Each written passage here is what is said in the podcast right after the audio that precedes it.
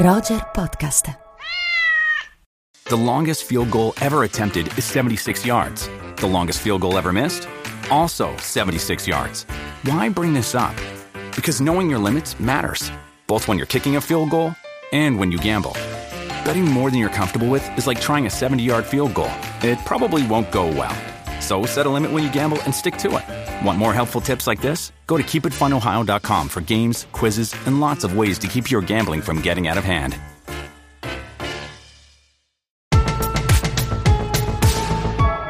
Roger Podcast.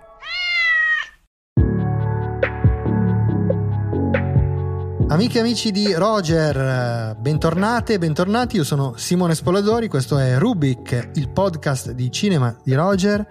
E qui con me c'è, come sempre, Andrea Chimento. Ciao Simone, ciao a tutte e ciao a tutti.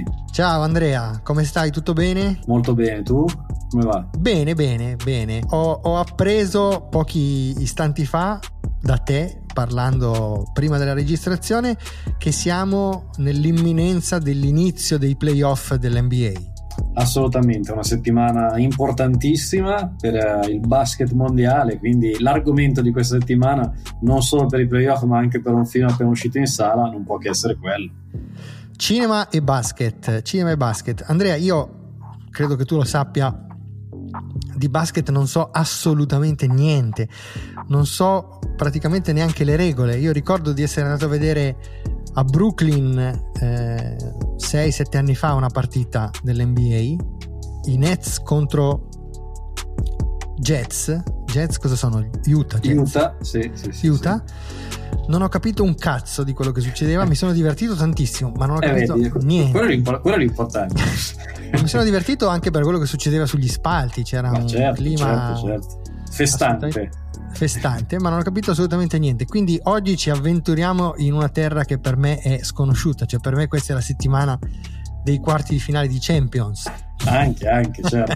non dei playoff NBA, ma tant'è. Parliamo di cinema e basket visto che è uscito questo bel film di Ben Affleck di cui parleremo dopo, Air appunto. Allora, abbiamo provato a mettere in fila un po' di titoli che hanno raccontato il basket al cinema.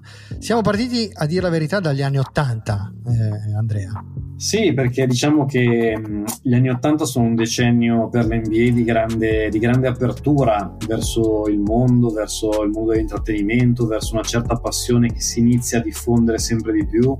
Diciamo che quando Michael Jordan entra in NBA nel 1984 c'è proprio anche un, un'evoluzione, diciamo così, di attenzione mediatica che l'NBA ha, che chiaramente già c'era, però diventa una materia a livello anche mediatico, pubblicitario, di marketing, cosa tra l'altro di cui parla il film di Ben Affleck che è in sala, decisamente più ampia. Gli anni 80 sono gli anni di Larry Bird a Boston, di Magic Johnson ai Lakers, quindi sono quegli anni in cui si iniziano anche a raccontare delle rivalità, anche in Italia nasce una grossa passione per l'NBA che prima era un po' più difficile che ci fosse e quindi anche il cinema risponde parlandone.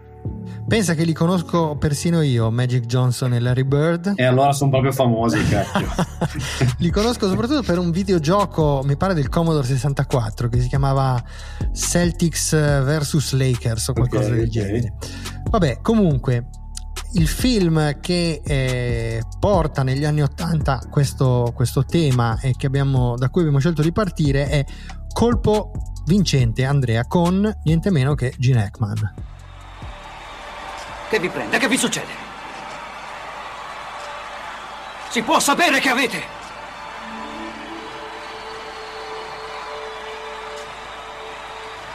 Lo farò io. Va bene. Adi, tu dà la palla a Jimmy appena si smarca. Andate in campo, coraggio.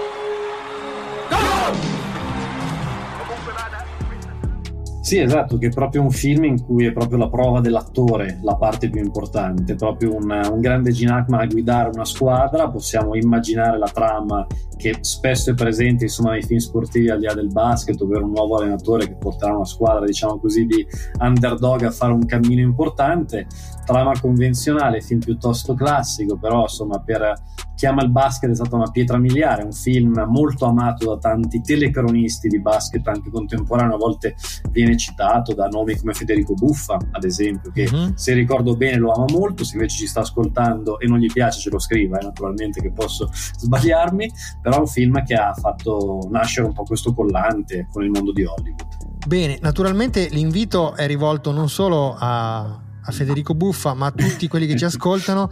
Fateci sapere cosa ne pensate, fateci sapere anche se ci siamo persi qualcosa, se c'è qualche titolo. Assolutamente. Che, beh, no, ovviamente non li, citeremo, non li citeremo tutti, ne citeremo qualcuno, ma eh, se c'è qualcos'altro che volete ricordarci o suggerirci, eh, scriveteci insomma per, per dircelo. Eh, colpo vincente del 1986, Andrea. Sì. Sei anni dopo, 1992, abbiamo Chi non salta, bianco è diretto da Ron Shelton. Sì, film eh, che parla, diciamo così, del, del, rapporto anche dei bianchi con un gioco prevalentemente black come quello del basket americano, l'altro che il titolo originale che assomiglia a quello italiano, le parole sono, stesso, sono le stesse, però il significato è un po' diverso, da White Man Can't Jump rispetto a chi non salta bianco è, che è un po' più filastrocca da bambini in italiano, ed è un film che gioca un po' su questo aspetto anche di stereotipi, un po' sul tema, anche se vogliamo, di legami con aspetti sociali, sul razzismo e quant'altro, ed è un film piuttosto capace di essere puro intrattenimento, un film divertente che apre al grande decennio forse del rapporto tra il cinema e il basket, perché poi arriveranno due titoli, soprattutto di cui poi parliamo particolarmente importanti, e questo film diciamo che è una bella apertura nel decennio forse più importante nella storia del, di tutta l'NBA, perché gli anni 90 sono il decennio in cui Michael Jordan vince vince sei titoli, i sei campionati che ha vinto, sono il decennio in cui l'NBA è diventato un fenomeno globale di un'importanza enorme, gigantesca, in Italia è arrivato anche a essere una parte televisiva importante sull'all'epoca Tele Monte Carlo, per poi passare verso altri canali, quindi è un decennio in cui ci sono tantissimi film sul basket, alcuni più importanti, alcuni molto meno, però è un decennio in cui la quantità la fa da padrone.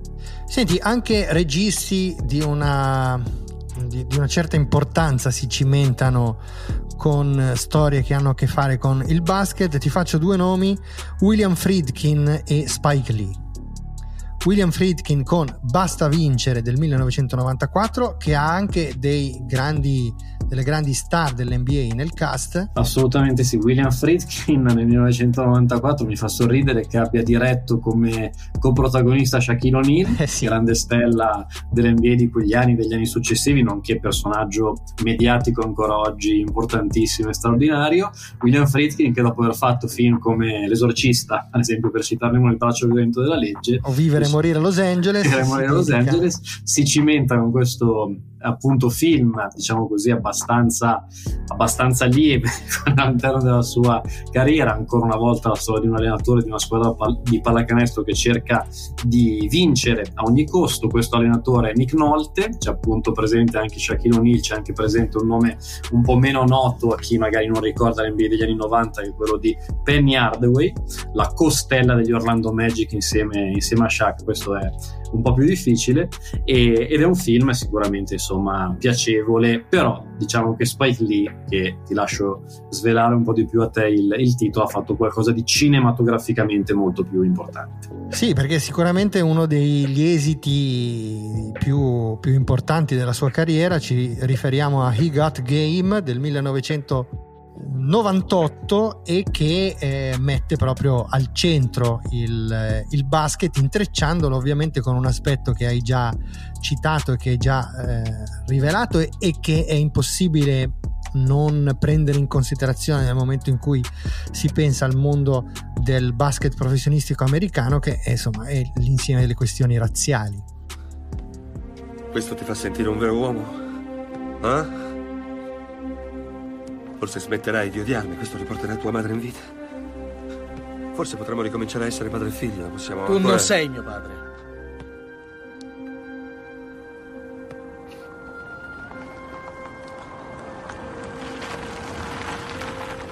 Voglio dirti una cosa. Pensa a te stesso. Pensa a tua sorella, non dovrai più preoccuparti per me. Tu tira fuori quell'odio che hai nel cuore, ragazzo. O finirai solo per essere un altro negro Sì, God Game è un film, diciamo, esistenziale. È un film in cui il basket è una parte di un discorso che si collega a ragionamenti sul rapporto genitori-figli, su tematiche appunto razziali, su tematiche politiche. È un film profondamente legato all'America degli anni 90, non soltanto di quel decennio. È un film in cui recita un grande nome del cinema come Denzel Washington, ma anche un grande nome del basket NBA come Ray Allen, che interpreta qui un personaggio che non è semplicemente un giocatore, c'è un personaggio molto sfaccettato e quasi sicuramente la più importante prova attoriale di un giocatore NBA all'interno del, del contesto cinematografico, se vogliamo, insieme a quella però un po' più spensierata del già citato Michael Jordan in, in, Space Jam, che è un film quasi contemporaneo che ha insomma una finalità decisamente più rilassata e rilassante rispetto al film di Spike Lee. Ecco, infatti volevo dirti questo che in mezzo tra i due eh, autori che abbiamo citato, tra Friedkin e Spike Lee, nel 1996 esce eh, Space Jam, che sicuramente è un film di grandissimo successo che a livello di immaginario popolare ha una presa molto, molto importante, forse con esiti artistici un po' meno eh, rilevanti, ma sicuramente è un film che non può mancare in questa carrellata, Andrea. Assolutamente, anche perché c'è un grande Bugs Bunny, a proposito di prove attoriali, sono una grande prova di Looney Tunes e poi c'è una bella commistione, insomma, tra animazione e live action, cosa che chiaramente a metà degli anni 90 non è più nuova, dopo aver visto film come chi ha incastrato Roger Rabbit negli anni 80, Mary Poppins negli anni 60, insomma, non è novità, però è fatto molto bene, un film penso ancora oggi divertente, più riuscito rispetto al seguito che citiamo, citiamo adesso molto, molto recente, di un paio d'anni fa con LeBron James, che un po' come anche volto principale dell'NBA contemporanea ha preso in tutti i sensi un po' il posto di, di Michael Jordan.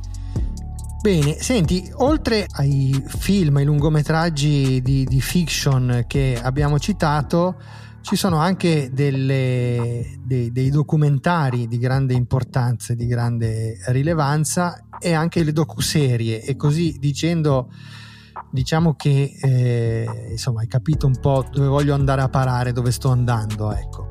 Assolutamente, Netflix sta puntando moltissimo su tante serie a tema basket, NBA, anche con un senso un po' nostalgico, come riferimenti al famoso Dream Team di Barcellona del 1992, e poi ha realizzato questa serie per me meravigliosa da un punto di vista anche artistico, non soltanto sportivo, che è The Last Dance, che è il grande racconto della vita e della carriera di Michael Jordan e dei suoi Chicago Bulls perché c'è una grossa presenza anche della squadra. Quindi è un film anzi una serie che ragiona molto sul rapporto tra il gioco di squadra e il leader e di quanto uno abbia bisogno dell'altro anche in un senso a mio parere decisamente filosofico all'interno di questa serie. Sì, ed è però soltanto una delle grandi serie che sono state poi proposte ti cito degli altri, eh, degli altri titoli. Eh, The Redeem Team, sempre su, su Netflix. A proposito di Dream Team, Redeem Team è il termine con cui, ma correggimi se sbaglio, dato che mi avventuro in territori che eh, non posso dire di conoscere poco, ma che non conosco proprio. E il termine con cui viene eh, designato il eh, team americano, insomma la squadra nazionale americana che ha il compito di riportare a casa l'oro olimpico nel 2008, mi pare, sì. perso nelle Olimpiadi di quattro anni prima perché diciamocelo il senso di superiorità e la spocchia degli americani li porta a sottovalutare gli impegni olimpici negli anni precedenti, non schierano i giocatori migliori, quindi nel 2008 decidono di rifare lo squadrone che aveva segnato le Olimpiadi di Barcellona del 92 e questa, questo prodotto racconta proprio questo questo passaggio fondamentale, insomma. Esatto, con una certa retorica, diciamo così, un po' patriottica, ma assolutamente, hai detto tutto benissimo. La squadra della redenzione. Ecco, la squadra della redenzione, poi invece, diciamo, molta, molta meno retorica per certi aspetti, ma c'è un eh, recupero, in un certo senso, di un eh, racconto più profondo, è una serie HBO che si chiama Winning Time, dedicato ai Los Angeles Angeles Lakers invece. Sì, qui siamo in un altro, come dire, in un'altra epoca, tra virgolette, in un'epoca in cui appunto c'è una squadra tra le più dominanti di sempre, con un grande allenatore come Pat Riley, una squadra che ha fatto appassionare all'NBA e alla squadra dei Los Angeles Lakers tantissimi italiani, che sono in qualche modo tifosi dei Lakers, penso sia insieme ai Boston Celtics forse la squadra più tifata in Italia in assoluto e questo, questa serie che vuole anche come dire, romanzare molto il discorso gioca un po' su aspetti che prendono spunto chiaramente dalle cronache sportive ma anche con una costruzione narrativa diciamo particolarmente ad hoc per creare un intrattenimento importante. Andrea, diciamo qualcosa di divisivo adesso, cioè Vai. svelaci per quale squadra tifi tu. Eh, ma è molto facile per chi mi segue perché la maggior parte dei profili hanno immagini dei Miami Heat e quindi a partire da, da Facebook e da altre cose, quindi sì, sì, sì, sì non, non, non, non, è un segreto, non è un segreto. Ma perché c'è, c'è, qualche giocatore iconico, c'è qualche situazione particolare? Perché i Miami Heat? Perché a metà degli anni 90 ero molto piccolo, avevo poco più di 10 anni, è stata la squadra che mi ha più colpito, soprattutto a livello difensivo e soprattutto per i più grandi esperti per, un, per il ribaltamento di un giocatore che durante i tiri liberi è stato preso da un giocatore di Miami tale PJ Brown è stato ribaltato proprio in terra ed è scoppiata una rissa furibonda contro i New York Knicks e quell'episodio mi ha fatto innamorare di questa squadra. Quindi c'è della violenza alla base. Fantastico, fantastico. Può essere mh, mm, paragonabile alla mia passione per il Manchester United, eh, legata quando ero piccolo alla figura di Eric Cantona anche questa è una figura eh cinematografica. Eh, lì è sulla violenza. a proposito, anche lì sulla violenza, violenza. No, non mancano degli spunti. Sì. Bene, senti Andrea, di Kobe Bryant invece, che cosa mi dici? Non tanto dal punto di vista eh, del, del, del, dell'atleta, ma dal punto di vista del suo rapporto con il cinema.